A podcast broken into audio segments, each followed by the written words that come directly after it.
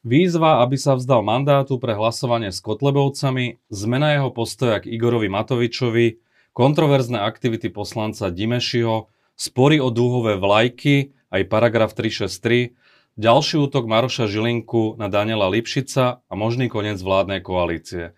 Aj to sú témy dnešnej diskusie s poslancom parlamentu Jurajom Šeligom zo strany za ľudí. Vítajte v štúdiu Postoj TV. Dobrý deň, ďakujem za pozvanie. Iniciatíva Zaslušné Slovensko, ktorá vás v podstate katapultovala do politiky, vás pár dní dozadu vyzvala na vzdanie sa poslaneckého mandátu. Ich argument je, že ste hlasovali s Kotlebovcami alebo s fašistami za tzv. prorodinný balíček. Čo no, na to hovoríte? No. Zamrzalo vás to? Vaša relácia sa volá otvorene, tak budem hovoriť otvorene. Áno, zamrzalo ma to. A to z troch dôvodov. Prvý je taký ľudský, že tí ľudia, ktorí posielali výzvu najprv do médií a potom mne, a majú na mňa telefónne číslo. To je ako keby, že prvá poznámka, normálne není problém sa, sa rozprávať. A druhá vec je, že ja som nejakým spôsobom nerokoval, nevyjednával, nešiel žiadať proste kotlebovcov, fašistov o to, aby tento zákon podporili a ten zákon by prešiel aj bez nich. To je proste fakt, ja som robil k tomu aj také video napočítané, proste to je zrejme. A, a tretia vec je, že na druhej strane mi to prišlo ako keby to niečo pozitívne je, že áno, proste som poslanec, musím znášať aj takýto typ kritiky. A, a bolo to, ako toto som vnímal, že dobre, že tak im sa to nezdalo, tak mi poslali list. Možno ten, tá forma mi prišla taká zvláštna, ale rešpektujem to. A vy už nie ste v kontakte, keď hovoríte, že majú na vás telefónne čísla a nikto sa neozval? No s niektorými som v kontakte a s niektorými nie som v kontakte. Ja rozumiem, že to je úplne prirodzené, že na niektoré veci máme iný názor to tak bolo aj v iniciatíve, teraz to tak, ale, ale toto mi prišlo taký, taká trošku podpásovka, tak by som to nazval. Oni hovoria, že to nebolo prvýkrát, keď nesúhlasili s vašimi postojmi. Čo v minulosti im ešte prekážalo, keď ste v politike, že počas to, vášho pôsobenia? To neviem, no tak napríklad určite im e, prekážalo to, že sme nevydali Roberta Fica. A viete, že tie veci, ktoré, tie očakávania, ktoré som aj ja veľmi prirodzene cítil na námestiach, ktoré tí ľudia cítili, dneska cítia frustráciu z toho. A ja to berem tak, že som bol teraz taký hromozvod a opakujem, že úplne v poriadku, lebo poslanci majú byť kritizovaní, že to, to nejako sa nedá spochybniť. Viete, že po vražde Jana Kuciaka a Martiny Kušnírovej a potom všetkom, čo sa udialo, ja som si sám myslel aj s ideálmi, ktorými som išiel do toho politického zápasu, aj vnútrostranicky, že to bude iné, ale aj proste koalične, že to bude iné a proste niektoré veci sa nenaplnili. Hovorím, ten Fico bol v niečom emblém, to proste zamrzelo úplne všetkých. Tam som robil, čo som vedel a, a nepodarilo sa mi to. To úplne otvorene hovorím, že, že sa mi to proste nepodarilo a hold teraz spätne keď som sa na to pozeral, tak som to vyčítal niektorým kolegom, ale to už idem k inej téme, prepačte, že, že sme mali urobiť viac, mali sme chodiť viac rokovať. Komu, ja, komu ja ste vyčítali? A čo aj Olaňakom som to povedal. Ja som bol jediný, kto chodil aj za Borisom Kolárom, trikrát som bol za ním, však ja predpokladám, že on to nemá problém potvrdiť a hovorím, nehádal som sa s ním, nekričali sme na seba, len som sa ho opýtal teda, že či by nemohol hlasovať, on povedal, že nie, že povedal tie dôvody. No a hovorím, ale tak nepremyslíte si to a podobne? Nie. Za Hatrakovou som bol, za tabak som bol, proste rozprával som. Na hm. konci dňa to Oľano pol hodinu predtým, alebo nejaký čas predtým, viem, že Igor Matovič ešte sa snažil presvedčiť Hatrakovu, ale, ale toto bola veľká chyba. Nie preto, že prajem Ficovi niekde do basy, to nech rozhodne súd, ale preto, že to je proste v niečom obrovské zlyhanie. Presne tak. Ale takže toto môže byť jedna z vecí, aby som sa vrátil tej téme, kde, kde mohli byť proste nahnevaní, sklamaní. Určite z komunikácie tejto vládnej koalície je veľa ľudí sklamaných, tam tá frustrácia je, je ju cítiť a ďalšie veci. Ale predpokladám sa, že sú aj spokojní, že podľa mňa sa podarili dobré veci. Podarilo sa uh, zvoliť podľa mňa dobrého špeciálneho prokurátora. Naš, náš postoj k Ukrajine je úplne jasný. Není, není o tom ako keby uh, žiadna, žiadna debata taká nejaká zásadná, ak teda vypustím opozíciu Mm, podarilo, podarili sa niektoré reformy. Akože sú podľa veci, kde sú ľudia spokojní aj z iniciatívy, ale sú veci, ktoré kritizujú a toto podľa mňa bolo pre nich aj ten celý štýl, aj to potom, čo povedal Igor Matovič, keď na konci hovorí, že, že ďakujem aj, ako to povedal Beluskému či LSNS, že to sú tí, toto, že ja som, my všetci sme tam sedeli v tom pléne, že, že prečo toto robí, na čo toto robí. K tým detailom no. sa ešte dostaneme. Takže, aby som teda uzavrel, nehovoril veľa o tom, že čo toto asi predpokladám, že bola taká to bublalo a povedali si, no tak ti to musíme povedať verejne. Hold, povedali mi to verejne, ja to úplne rešpektujem. Je správne, že ľudia môžu kritizovať poslancov. Aspoň vidia, že tá iniciatíva bola živá a aj stále v niečom asi je živá. Aby som ešte ocitoval teda z ich vyhlásenia, ono bolo aj dosť také osobné. Juraj, spreneveril si sa všetkému, kvôli čomu sme stali na námeste, hlasoval si spolu s Kotlebom, Izikom, Krupom a ďalšími fašistami za nezmyselný zákon, pri ktorom minister financí protizákonne obišiel všetky pravidlá štandardného legislatívneho procesu. To môžeme nazvať všeličím, napríklad oplutím právneho štátu, ale určite to nie je slušné Slovensko. Juraj, takto sa v právnom štáte zákony za miliardu nepríjmajú, s fašistami sa nerobia dohody, s fašistami sa nehlasuje, politika by nemala byť špinavá hra o svoj vlastný prospech. To sú dosť silné slova. Mm-hmm. Zmenil sa Juraj Šeliga, alebo to preháňa iniciatíva za slušné Slovensko? Takto, aby som nehovoril o celej iniciatíve, ale nejdeme slovičkáriť. Ja sa necítim, že, by, že som sa spreneveril svojim hodnotám. Rozumiem, že ma kolegovia kritizujú. Ja som sám povedal o tom zákone, že čo sa týka skráteného legislatívneho konania, že to je na hrane, tým, že tam proste Igor Matovič... Že v tomto majú môže... pravdu, keď to kritizujú. Že to áno, áno, ale ja som, to, ja som to povedal aj, aj verejne.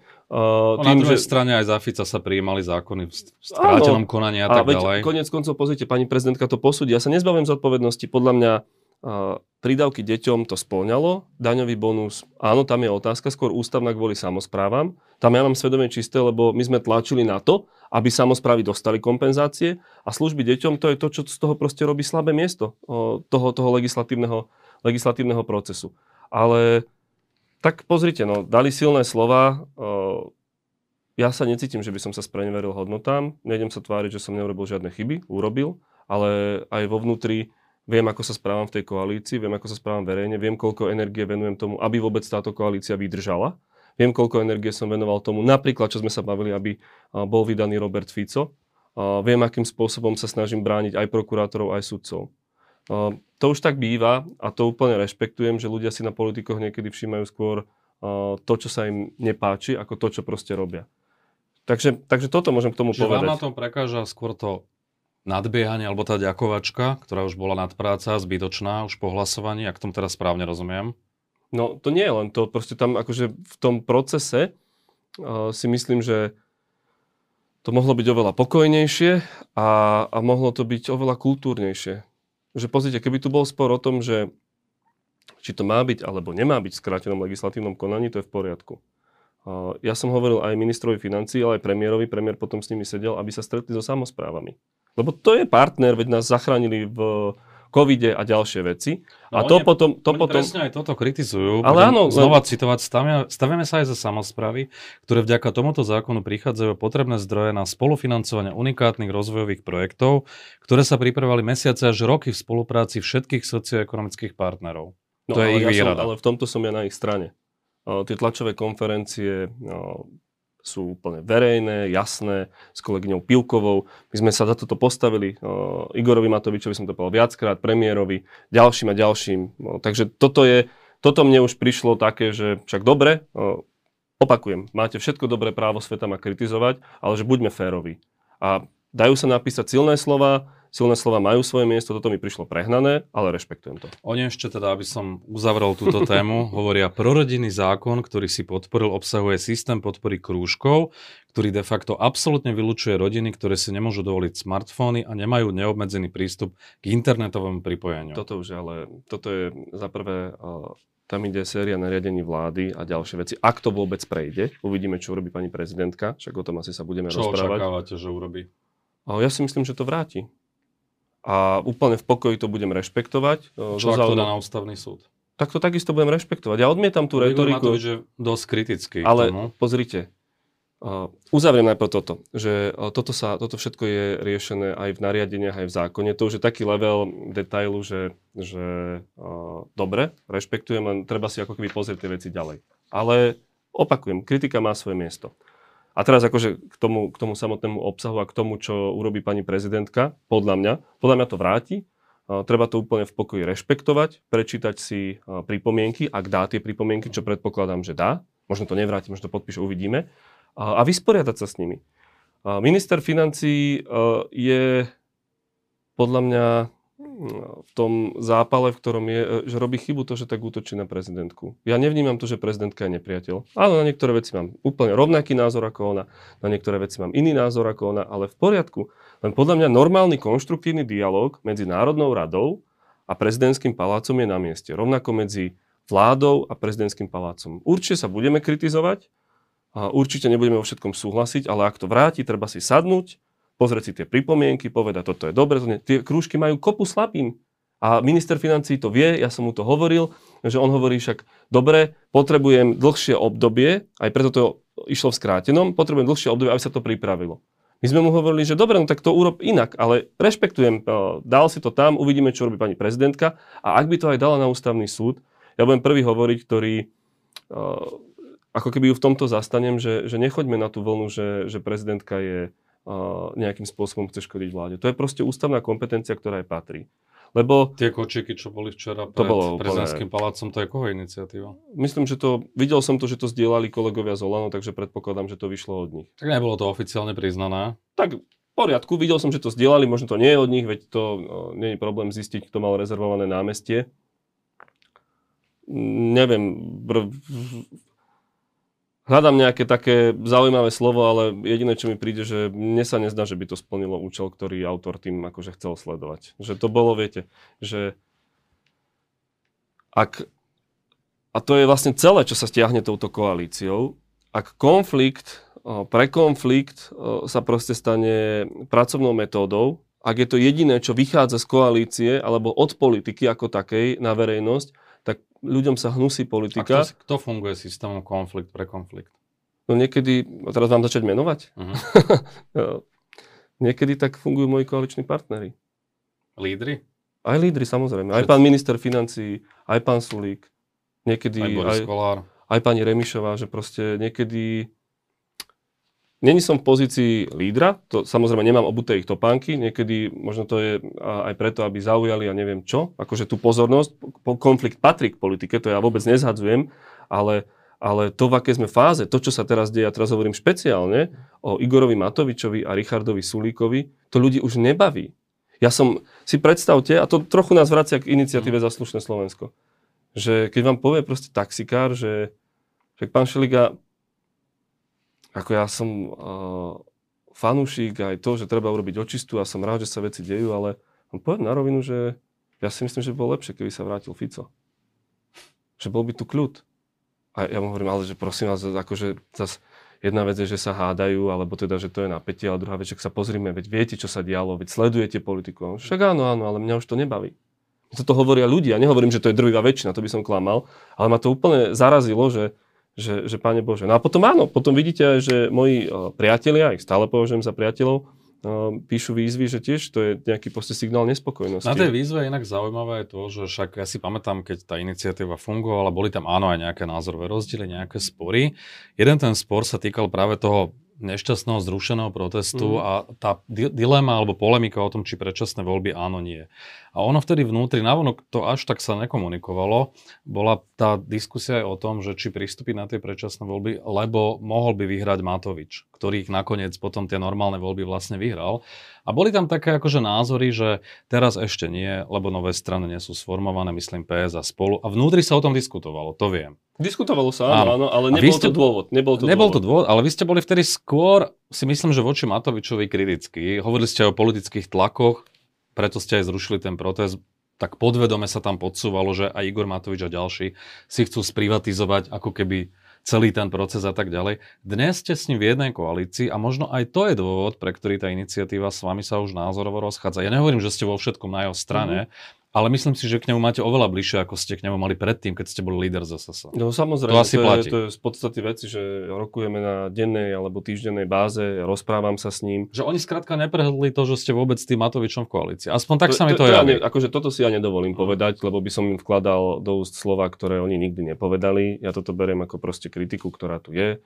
A, samozrejme, že sa s ňou zamýšľam sa nad ňou, veď bol by som blázon, však tý, s tými ľuďmi som prežil dôležité obdobie svojho života, proste ma kritizujú, tak som sa normálne na ňou zamyslel. A čo sa týka Igora Matoviča, ja si myslím aj to, čo som doteraz povedal, že ja nemám problém kritizovať Igora Matoviča, snažím sa to robiť kultúrne, alebo tak, že proste uh, nekričať, uh, nepoužívať uh, neviem aké adjektíva, ale faktom je, že dnes aj pán Matovič podľa mňa musí trošku zatiahnuť ručnú brzdu, lebo táto koalícia skončí. To je, to, je, to je to, čo som vám hovoril o tom taxikárovi. To je podľa mňa to, čo cítite aj vy, keď sa rozprávate s ľuďmi. To je, čo cítime, že, že táto koalícia má, ešte stále má podľa mňa obrovskú šancu posunúť Slovensko. A aj sa jej to darí v niečom. Naozaj. Že nie tá téma, ktorá je proste emblematická, to je boj za spravodlivosť. Veď tie procesy idú. Není sú bezchybné, veď sa ukázalo, že niektoré veci vrátil ústavný súd, niekde urobili prokurátori chybu, a niekde najvyšší súd zvrátil rozhodnutie špecializovaného trestného súdu. Ale urobili proste kopec dobrej práce úplne statočne. A to je proste niečo, čo je podľa mňa dôležité pre túto krajinu, lebo špeciálny prokurátor Kováčik, teda bývalý, bol odsúdený. Vorobiov bol odsúdený. To sú tak veľké veci, málo sa o nich hovorí. Ale samozrejme z toho sa ľudia nenajedia, len si myslím, že to je kľúčové. Druhá vec je, potom sú aj tie reformy. Otázka nemocníc, otázka školstva, otázka aj ochrany prírody. Aj tie nájomné byty kolárové, veď nemajú ľudia kde bývať. Keď no, sa to, keď sa to dobre... tri veci s výnimkou tých nájomných bytov. No nepodporil kolár, presne tak. No, vidíte, tak. to je tá koalícia, ktorá niekedy, ako keby, ja keby ste hodili medzi kolieska, nasypali piesku. Ale no chcem to len otvor... dohovoriť, prepačte, že lenže v tom balaste uh, hádok a, a rôznych komunikačných zvratov si ľudia hovoria, že toto nevidíme. My vidíme proste len to, čo ide cez médiá, prirodzene, lebo médiá to riešia a potom cítia z toho veľkú nespokojnosť a frustráciu. A táto koalícia, a Igor Matovič je predseda najsilnejšej strany, ak proste nezatiahne v niečom ručnú brzdu aj on sám, tak proste pôjde, do, pôjde, pôjde preč. No Možno on to bude... že 15. oktober alebo polovica oktobra bude koniec vládnej koalície, pretože neprejde rozpočet. Je to len čo, ale strašenie, alebo to ja neviem, výražky? To ja neviem, ako? že za rozpočet, akože faktom je, on nejaký musí pripraviť, vie, aké sú čísla a, a musí zrokovať. Myslím, že pán štátny tajomný Klimek to veľmi jasne povedal, že sú schopní to zvládnuť. Toto vnímam ako politickú deklaráciu, na ktorú má minister právo, ale opäť mi to príde také vytváranie, vytváranie napätia, ktoré proste tu teraz nie je potrebné. Ale reálne je spor z SAS je, práve je, o ten pro, prorodinný balíček. Ale aj tam, je zjavné, ja poviem, aj tam je teraz spor, že včera minister financí povedal, že on ide teda dať na vládu daň z hazardu, daň z alkoholu, zdanenie tých, akože extra zdanenie tých najbohatších regulovaných subjektov a daň z ropy. Ja som potom aj písal kolegom, že však na tomto nie sme dohodnutí. Ja no, nemám problém. hazardu, ja ne, nemám, alkoholu, s tým povedať, filozoficky nemáte Samozrejme, problém. že s tým nemám problém, ale ak sme raz uh, jedna koalícia, no tak sa musíme dohodnúť a nie proste strieľať od pása. Že, že jasné, že s tým nemám problém. Podľa mňa to sú, uh, ako sa hovorí, negatívne externality, ktoré ešte na konci dňa ušetria aj zdravotníctvo a ďalším. Že to je, úplne som s tým v poriadku. Len, len takýmto spôsobom sa nedá fungovať, lebo je to zničujúce. A ľudia to potom spočítajú a potom proste dláždime cestu návratu Roberta Fica. No potom je tu ďalší spor, ktorý mm. otvoril poslanec Dimeši. Spory rieši. Dúhové, dúhové vlajky a samozrejme jeho kritika Sulíka. No. Toto vnímate ako? A dúhové vlajky mi prídu hlúposť, lebo viete, to sú také tie rýchlo kvasené nápady a chcem byť zaujímavý a chcem byť v médiách. Zákon o štátnych symboloch je úplne jasný, ktorý hovorí veľmi jasne, akým spôsobom má byť umiestňovaná štátna vlajka a čo môže a nemôže byť vedľa štátnej vlajky. A naviac, pán poslanec Gimeši to napísal takým spôsobom, že pokojne môžete zakázať podstatne viac vecí. Lebo on nehovorí, zakazujem dúhové vlajky. On hovorí, akékoľvek symboly vnášať, teda nevnášať, byť akože vystavené v budovách alebo pred budovami, ktoré propagujú nejaký typ uh, sexuálnej orientácie. Čiže vám prekáža, že dal znam... ako keby akcent na tú sexuálnu orientáciu? Mne prekáža za prvé, že to je téma, ktorá proste vôbec nie je žiadnym problém. Za druhé, že si myslím, že to je protiústavné. Za tretie, že kreatívni právnici to môžu zneužiť tak, že v nejakom momente povedia, že tak pardon, ani kríž. Uh-huh. Lebo pozrite, kresťanstvo alebo katolická viera je aj o tom, že hovoríme, že manželstvo je základom rodiny a, a že heterosexuálna orientácia je proste, na tom je postavené manželstvo. Čiže kríža na školách, Áno, to, to by, je v poriadku, to, hej? Ja, samozrejme, ja s tým nemám žiadny problém. Medzi čím? Medzi krížmi na školách a dúhovou vlajkou na budove. Teraz nerozumiem vaše otázky. Že aký je v tom rozdiel? Keď hovoríte, že to môžu napadnúť. No môžu to, viete, na základe jeho formulácie to môžu hmm. napadnúť, lebo on tam skryl všetko. To je ten problém, že urobíte gumový, gumový paragraf, do ktorého dáte čokoľvek. A toto som ponúkol nejakú interpretáciu. Ja s krížmi na, na školách nemám žiadny problém, inak to povedal Európsky súd pre ľudské práva. Ten slávny spor proti Taliansku uh, keď Ja skupina... sa väčšou- opýtam, že aký je v Nie, tom no, rozdiel. tam, je, tam je ten problém, že vy do toho paragrafu dáte úplne, úplne všetko. Tam si proste nasúkate rôznou interpretáciou, aj teraz ako som ponúkol nejaký typ interpretácie a niekto môže povedať, že tak pardon, toto nie. A jeho, toto je, jeho kritika Richarda Sulika, myslím poslanca Gimešiho. no, to je vážna vec. To vyzeralo ako naozaj výstrel od boku, nepripravený ani Len, dátami, len pán, ani pán. Gimeši by si mal uvedomiť jednu vec. To je opäť, to sú tieto takéto rýchlo kvasené nápady, že posledný, kto hlasuje, je premiér Heger. A Ak Richard Sulik pochybil, že dal zlé podklady Hegerovi, to je, to je vážna vec, že keď nerokoval so Slovnaftom a podobne, len tiež by som bol opatrný, lebo Slovnaft, a myslím pán Hirman sa volá, a, Hirman. tak, a, Karel Hirman. Veľmi dobrý článok, odporúčam, nejdem robiť promo, že tam to vysvetľuje, že v čom Slovnaft proste nehovorí úplne celú realitu. Uh, lenže ak, opakujem, ak je pravda, že Sulík mal uh, urobiť viac a dať lepšie podklady Hegerovi, tak v takom prípade musí zakročiť Heger. Ale keď nezakročí, tak to je Hegerové maslo na hlave. Plus, Čiže v prosím, tomto nemáte ako jednoznačný názor, že kto urobil chybu, že či Sulík, alebo že či Gimeši strieľa od pása. A, ja nemám, Počkáte nemám, si, hej? počkam, aj dneska večer to bude na koaličnej rade. To budete Uh, riešiť. Áno, uh, nie Gimešiho, lebo zas Ale podstatu toho sporu. Presne chápem. tak, že akým spôsobom tá podstata toho sporu, aby aj vaši diváci to, tomu rozumeli, je to, že či Slovnaft stihne tú transformáciu za no, 18 mesiacov, lebo 8 mesiacov možno do celej Európy, Mhm. uh 10 mesiacov do Českej republiky a či sme si mali pýtať viac. Mhm. Ale zase kontra je, ktorí hovoria uh, aj z pozadia uh, Európskej komisie a z jednotlivých štátov, že my už nechceme kupovať od Slovnaftu ruskú ropu, tie výrobky, lebo je to náš proste postoj. Mhm. Že, že toto je, viete, že, že ale tam to napätie, ktoré vzniklo, to už sme zase vo veľkej miere detailu, je, že či Juraj Gimeši nemal proste prísť a povedať, halo, toto vnímam ako problém. Lebo my sme sa o tom bavili už Tak predtým. že ho voláte Juraj. Lebo poviem Derdi, alebo tak, že neviem dobre vysloviť a mi potom hovorí, že mu hovorím Jurajka. Ja radšej tiež hovorím poslanca ja, Gimešiho. ja, ja, mu radšej poviem Juraj v tomto, ale, lebo neviem dobre vyslovať jeho meno, takže aby som ho nejako, nejako neurazil, on sa za to nehnevá. Že, že sú, to je opäť konflikt pre konflikt, ktorý už je ďaleko od tej podstaty. A ak sa má vyriešiť, my máme proste spôsob, ako ho riešiť. Za prvé, e, karty v rukách má Heger, to je proste fakt, je premiér. Mhm. Za druhé, môžeme ešte rokovať s komisiou. A za tretie, treba sa pozrieť na to, že či Slovnaft na, naozaj hovorí celý obraz, alebo popisuje celý obraz, ako je. Lebo áno, faktom je, že Viktor Orbán povedal, že on je s tým úplne v poriadku. Myslím s tými sankciami. Takže že, že tiež, že viete, že niekto príde, urobí tlačovú konferenciu a povie, toto, toto, toto je zlé, nepovie ďalej a potom už sa z toho stalo, lebo no, sa toho chytili ďalší, že už to nie je o podstate, ale už je to, že eh, Gimeši vyzýva Sulíka, čo s tým urobí Heger, Matovič do toho hovorí, Remišová sa vyjadria tak a, a ľudia na konci to Áno. nevnímajú ako niečo zásadné. Áno, keď hovoríme teda že o tých sporoch, hovoríte, že aby sme sa stále o tom nebavili. No. Boj s korupciou. Uh, rozoberali sme Hatrákovú, tabák, hlasovanie Fico. Uh, na druhej strane je to áno kontra odsudenie Dušana Kováčika, Vorobiova a ďalších. Uh, ale je tu aj spor ohľadom Vladimíra Pčolinského, vieme, ako sa správala strana Smerodina, ktorý je už ale medzičasom teda obžalovaný. A zároveň je tu ale nevyriešený spor o paragraf 363. Uh, ten paragraf sa mohol riešiť na začiatku vlády. Uh, Mária Koliková je ministerka, ktorá pripravovala reformu prokuratúry aj justície.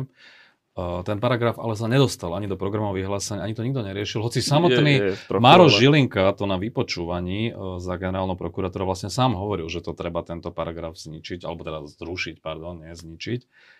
Čo sa stalo? Prečo sa to nedostalo vôbec ani do nejakého pripomienkového konania, do legislatívneho procesu a celkovo, že tá téma odišla a dnes vidíme, ako sa vracia vlastne koalícii. V programovom vyhlásení vlády je to krátko, krátko spomenuté, ale prvá, môj, môj postoj je, a ho opakujem, Maroš Žilinka, jeho voľba bola najväčšia chyba tejto koalície. Ja Prečo myslím- to koalícia nevyriešila paragraf 363? A- Dala mu do ruky celkom efektívnu zbraň, ako môže očisťovať našich ľudí. Na začiatku sme sa sústredili na najvyšší správny súd a reformu súdov a potom sa ukázal tento problém a tam už proste nie je dosť hlasov. Teraz je to na ústavnom súde. Ústavný súd to prijal na ďalšie konanie. Myslím, e, návrh na vyhlásenie protiústavnosti tohto paragrafu. Ale Som vy zvedavý- konkrétne ako poslanci ste mohli prísť iniciatívou, aby Viete sa to čo, riešilo v parlamente. Áno, a však ja som aj bol iniciatívy, v- iniciatívny v tomto, len teraz beží 6-mesačná lehota opäť. Ak sa nemýlim, teraz niekedy dobehne, ale nemáme hlasy. Akože ja vám poviem, ja nemám problém, ja som, Mm. inak mal som to aj pripravené, uh, že dajme, ale proste nám to neprejde. Ja si myslím, že tú 363 treba zrušiť. Uh, alebo ju oklieštiť tak, aby bola úplne čistá. Len, len aby sme zase teraz treba byť aj férový, a nevytvárali nejaký falošný obraz. Že 363 je problém, stala sa symbolom, ale nevyrieši celé problémy na prokuratúre. Proste to je o ľuďoch. A to, čo ste vy sám povedali, inak aby som to povedal tiež, nie sme dohodnutí, že pán Žilinka rozprával, ako bude otvorená prokuratúra. Mm. Veď on to zažil inak pod Dušanom Kováčikom, aké to bolo. Že oni nemali vtedy normálnu špeciálnu prokuratúru, že, že to bola taká atmosféra uh, nepríjemná. Rovnako zažil aj Trnku a ďalších a že ako to bude otvorené, ako to bude robiť inak, úplne to poprel a teraz je to proste... Sám bol za to perzekovaný, za presne, svoj názor. Presne tak, presne tak. A teraz vidíte, čo robí. Teraz jediné, čo, čo robí, je dáva pozor, kde je Lipšic, no, aby rýchlo, rýchlo ho mohol no, pokefovať. No, Šantu teraz e, kritizoval nejaké, nejaké vyjadrenia a ďalší. To, to celé je... Celé to je zlé, treba sa snažiť s tým niečo urobiť No, ale ja čo? nepripúšťam uh, to, že by sme mali jednoducho povedať, že dobre, tak akože... Nie je uh, ten čas už... Nie, no treba to skúšať. Uvidíme. Ne, nemáme ako. Pani prezidentka povedala, že zatiaľ nevidí dôvod. Hmm. A že nie viete, je to chyba? Že ja si myslím, že Maro Žilinka nemal byť nikde, no, nikde zvolený. Rád by som vám povedal, že poďme ho odvolať. Bol by som za, ale dneska ako právnik, to ma trošku brzdí v tých vyjadreniach, neviem nájsť, že za čo by som ho proste chytil a dal ten, dal ten návrh. On stáva veľký pozor, tam už je úplne komické, že skoro na všetko chodí ten jeho námestník pán Kandera, že jednoducho pán Žilinka No mohli by no. ste napríklad tlačiť na to, aby sa preverili jeho väzby s podnikateľom Koščom, ktorý je trestne stíhaný a je na úteku v tejto relácii tu o tom hovoril aj Daniel Lipšic, ktorý citoval z úradných záznamov jeho kolegu prokurátora mm-hmm. Masára počas jeho disciplinárneho stíhania na správnom súde, kde sa odvolával na úradné záznamy, kde svedok Petrov hovorí o Žilinkovi, že mal byť v kontakte s Koščom, že hrá s druhou stranou a tak ďalej. Že Pán Vagovič, a toto je podľa mňa toto úplne, úplne dobrá robota to je podľa mňa jediná cesta. To je dobrá robota médií a štvrtok sa bude na to pýtať Maroša Žilinku. Má prísť na výbor, ak sa nezlakne. Zaznelo to verejne aj nie, na nie, tak to je, nie, Ďakujem súde. za to, priznám sa, nevedel som to. O, že, že sú nejaké úradné záznamy alebo niečo takéto. Ale, ja ale je to z druhej ruky, hovorí to nejaký svedok o ňom. Ale o, opýtam sa na to pána Žilinku, ak príde na výbor a treba sa, treba sa vôbec s ním zaoberať a vôbec celou tou prokuratúrou, to, čo sa tam deje. A v niečom, áno, to není ani že kritika, maslo na hlave má ministerka spravodlivosti, ktorá presadzovala pána Žilinku na jednej strane a na druhej strane Ale zase potom... hlasovali ste za ňo aj ostatní. Ja som za no, ňo nehlasoval. Vy osobne nie. Ja som vyzval prezidentku. Ale dostal 135 hlasov. Za ľudí, za ľudí a čas Sasky za ňo nehlasovala. A ja som aj vo vnútri strany veľmi tvrdé súboje zvádzalo to, aby sme nepodporili Maroša Žilinku. A čím ste argumentovali, že prečo nie? Za prvé klamal na vypočutí. Ohľadom Gučika? Áno. A, a potom sú veci, ktoré mne sa nejavili ako, ako dobré pre prokuratúru.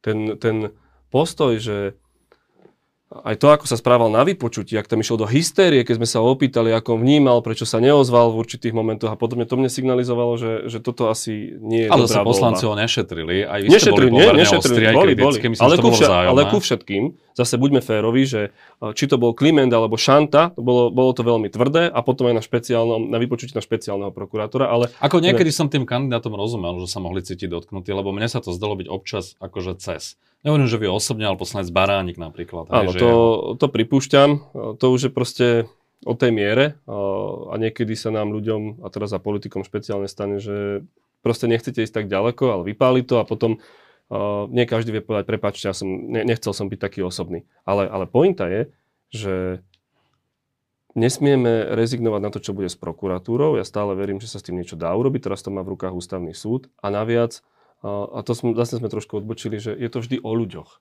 To som chcel povedať, že tá 363 treba ju zrušiť alebo treba ju vyriešiť, ale je to o ľuďoch. A teraz vidíme, že tam je Žilinka. Takže vrátim sa späť k tomu. Ak príde, a to vám hovorím verejne, podľa mňa to, to je úplne známe, ak budem vidieť dôvod, právny dôvod, aby ma nepochopili zle vaši, vaši diváci, že Žilinka by mal byť odvolaný, že bude, budem mať pocit, že to nebude len výstrel proste od pása, že pošlem prezidentke list, tak to urobím. Bez debaty. A viete čo? Žilinka si sám podpílil konár pod sebou, keď podal tú disciplinárku na Lipšica. Lebo to bude precedens. A teraz Maro Žilinka musí dávať tiež veľký pozor, ako sa ide verejne vyjadrovať. No tak aj jeho prokurátori z krajskej prokuratúry z iných sa už vyjadrujú tak. k iným veciam, ktoré presne neprenáležia. A, že to znamená, že, že toto treba riešiť. A to, že na toto sa pozera. To znamená, že ja by som uh, zas nie je to dobré s ním, podľa mňa to, ako sa správa, ale nebol by som absolútny pesimista, lebo podľa mňa ten čas príde, aj toto, čo ste vypomenovali, nám sa treba pýtať, či má, aký má, čo sa stalo s tým koščom a ďalšie veci. A na konci dňa pozrite, ako po rokoch sa ukázala nahrávka medzi Trnkom a Počiatkom. Čo sa všetko ukázalo Dušanovi Kováčikovi? Ja v tomto... Trnka Kočner. Trnka Kočner, že Bože, Bože mlyny melu pomaly, ale isto. Čo vychádza teraz? Myslíte si, že sa objaví časom nejaká nároka Žilinka, neviem, že Kožď, ale Neviem, to, to neviem, ale myslím si, že uh, netreba byť akože zúfalý, že Bože mlyny melu pomaly, ale isto. Jedna akcia sa volá Bože mlyny.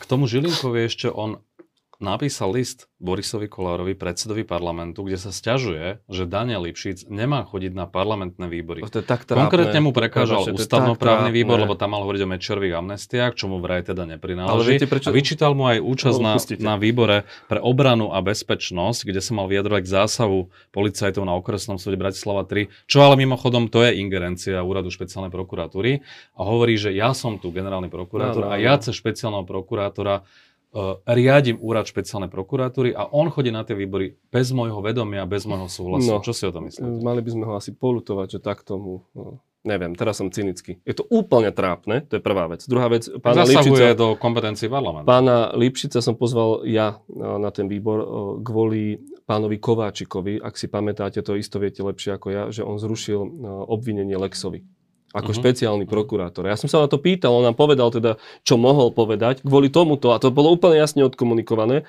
A Daniel Lipšic na tom vypočutí, vypočutí, na tom výbore povedal, do tohto už nemôžem hovoriť, to rieši Krajská prokuratúra v Bratislave. Úplne transparentne, pokojne uh-huh. bolo to verejné. A že Žilinka chce cenzurovať parlament je podľa mňa úplne cez čiaru. On by mal si uvedomiť jednu vec, že Národná rada Slovenskej republiky je najvyšší ústavodárny a zákonodárny orgán. My máme na výbore právo si zavolať, koho chceme. Dokonca aj do pléna. Čisto teoreticky, keď plénum odsúhlasí, že vy tam môžete vystúpiť, tak to môžete vystúpiť. Robert si to chcel zavolať Vladimíra Pčolenského. No to je, to je ďalšia sa. vec. A pozrite, Zákonodárca pamätal na rozdiel medzi generálnym prokurátorom a špeciálnym prokurátorom, napríklad pri správach, ktoré podávajú plénu Národnej rady. To znamená, že je správa generálnej prokuratúry, rokuje sa na výbore a v pléne. Je správa špeciálnej prokuratúry osobitne a špeciálny prokurátor ide osobitne do pléna. Plus rokovací poriadok, paragraf 54 hovorí úplne jasne. A ďalšie a ďalšie veci, viete, ktoré tam sú, ale to je proste jedna, jedna, jedna ješitnosť, a, a trápnosť, to, to, to, to, ja tomu nerozumiem. Keď to pozrite, Kováčik a, to nejakým spôsobom nespochybňoval, myslím, keď bol špeciálny prokurátor. Chodil, niekedy prišiel, niekedy neprišiel. A Lipšic ale chodí už dlhší čas. Áno, ale my keď ho zavoláme... neprekážalo. Tak lebo sa asi cíti, že má málo pre mediálneho, mediálneho priestoru o, pán Žilinka. A viete, čo je naj... Tak naj, naj, Facebook, tam je celkom aktívny. Áno, a najkomickejšie je, že v zmysle rokovacieho poriadku poslanec alebo poslankyňa môžu položiť na hodine otázok otázku aj generálnemu prokurátorovi. To veľa ľudí nevedelo a teraz sa to, teraz sa to začalo trošku využívať. Raz tam bol Žilinka keď som mu položil otázku o domácom násilí. Ešte keď bol dnes štátny Odmieta aj rozhovor inak mimochodom pre médiá, čiže ak sa stiažuje na nedostatok mediálneho priestoru, tak Ondro sa má pýtať sám seba, mu, prečo nechodí. mu dával otázky, poslanci mu dával, neprišiel. A má povinnosť, ústavnú povinnosť tam prísť a zodpovedať sa parlamentu. On sa cíti, že je proste nad človek. Nie, nie je. A to, že nedáva rozhovor médiám, veď si pamätáte, ako vaše kolegyne nechal sedieť na múriku.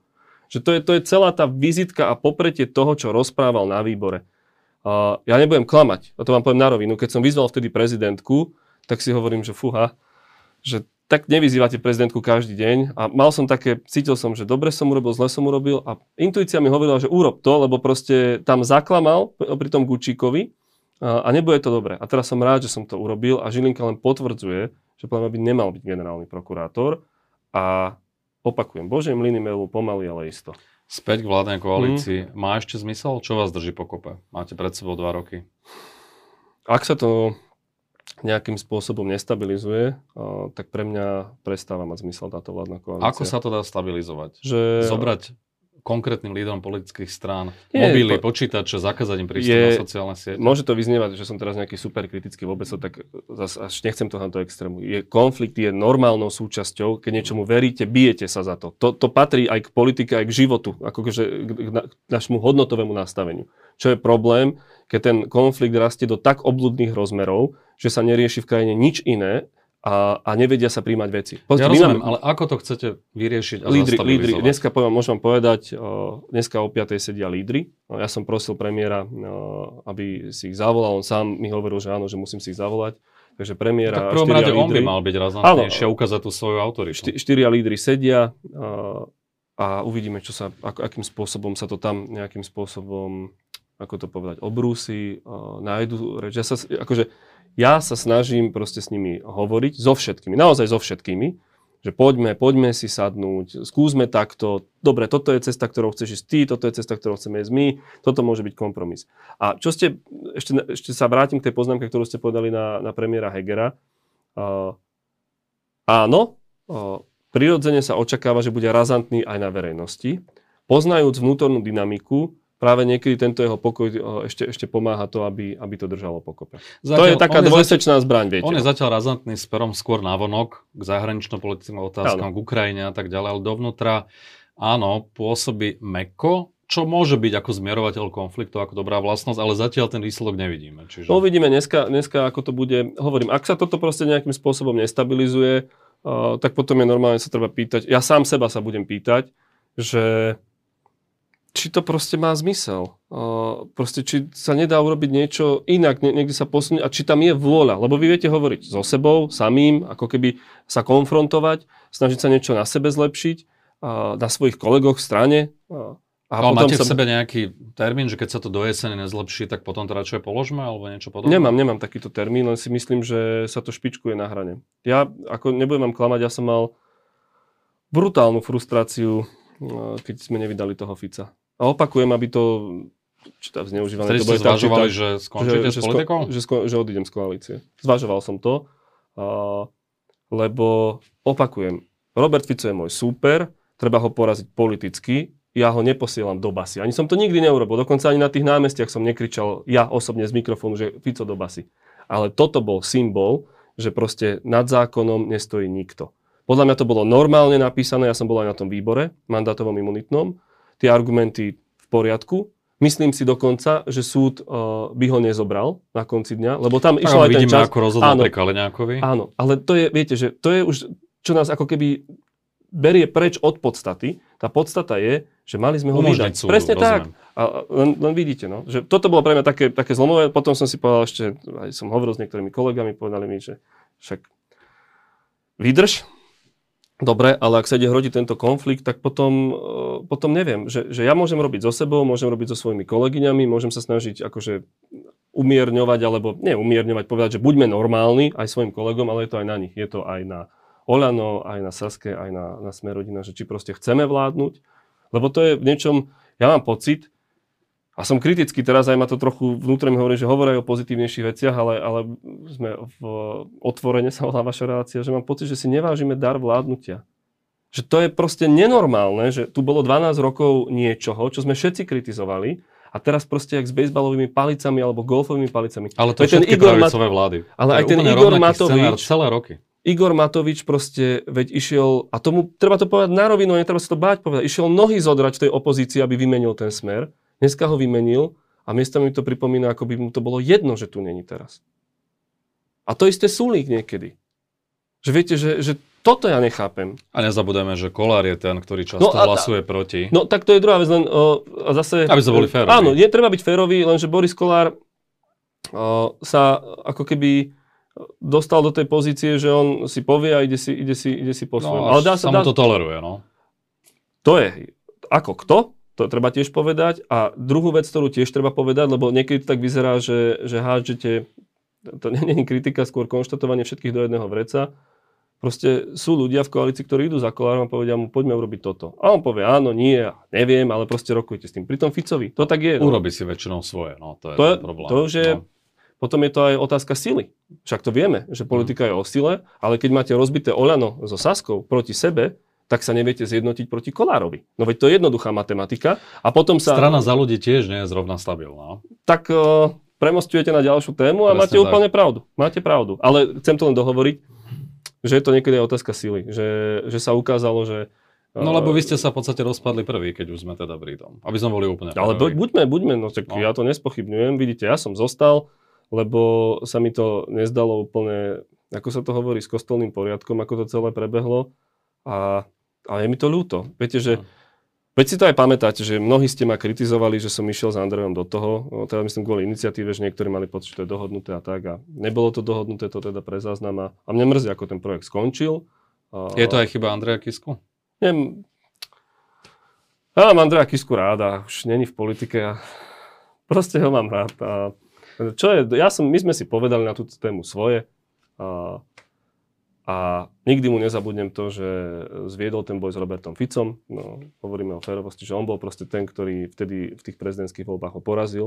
Nedovolil mu ísť na ústavný súd a, a nesie si za to aj kredit, aj Fico sa mu mstí, však vy sám dobre viete, čo mm. všetko v tých bolo, tých prepisoch, proste to celé, to, to, to konanie, ktoré teraz sa voči nemu vedie a verím, že Andrej Kiska bude oslobodený.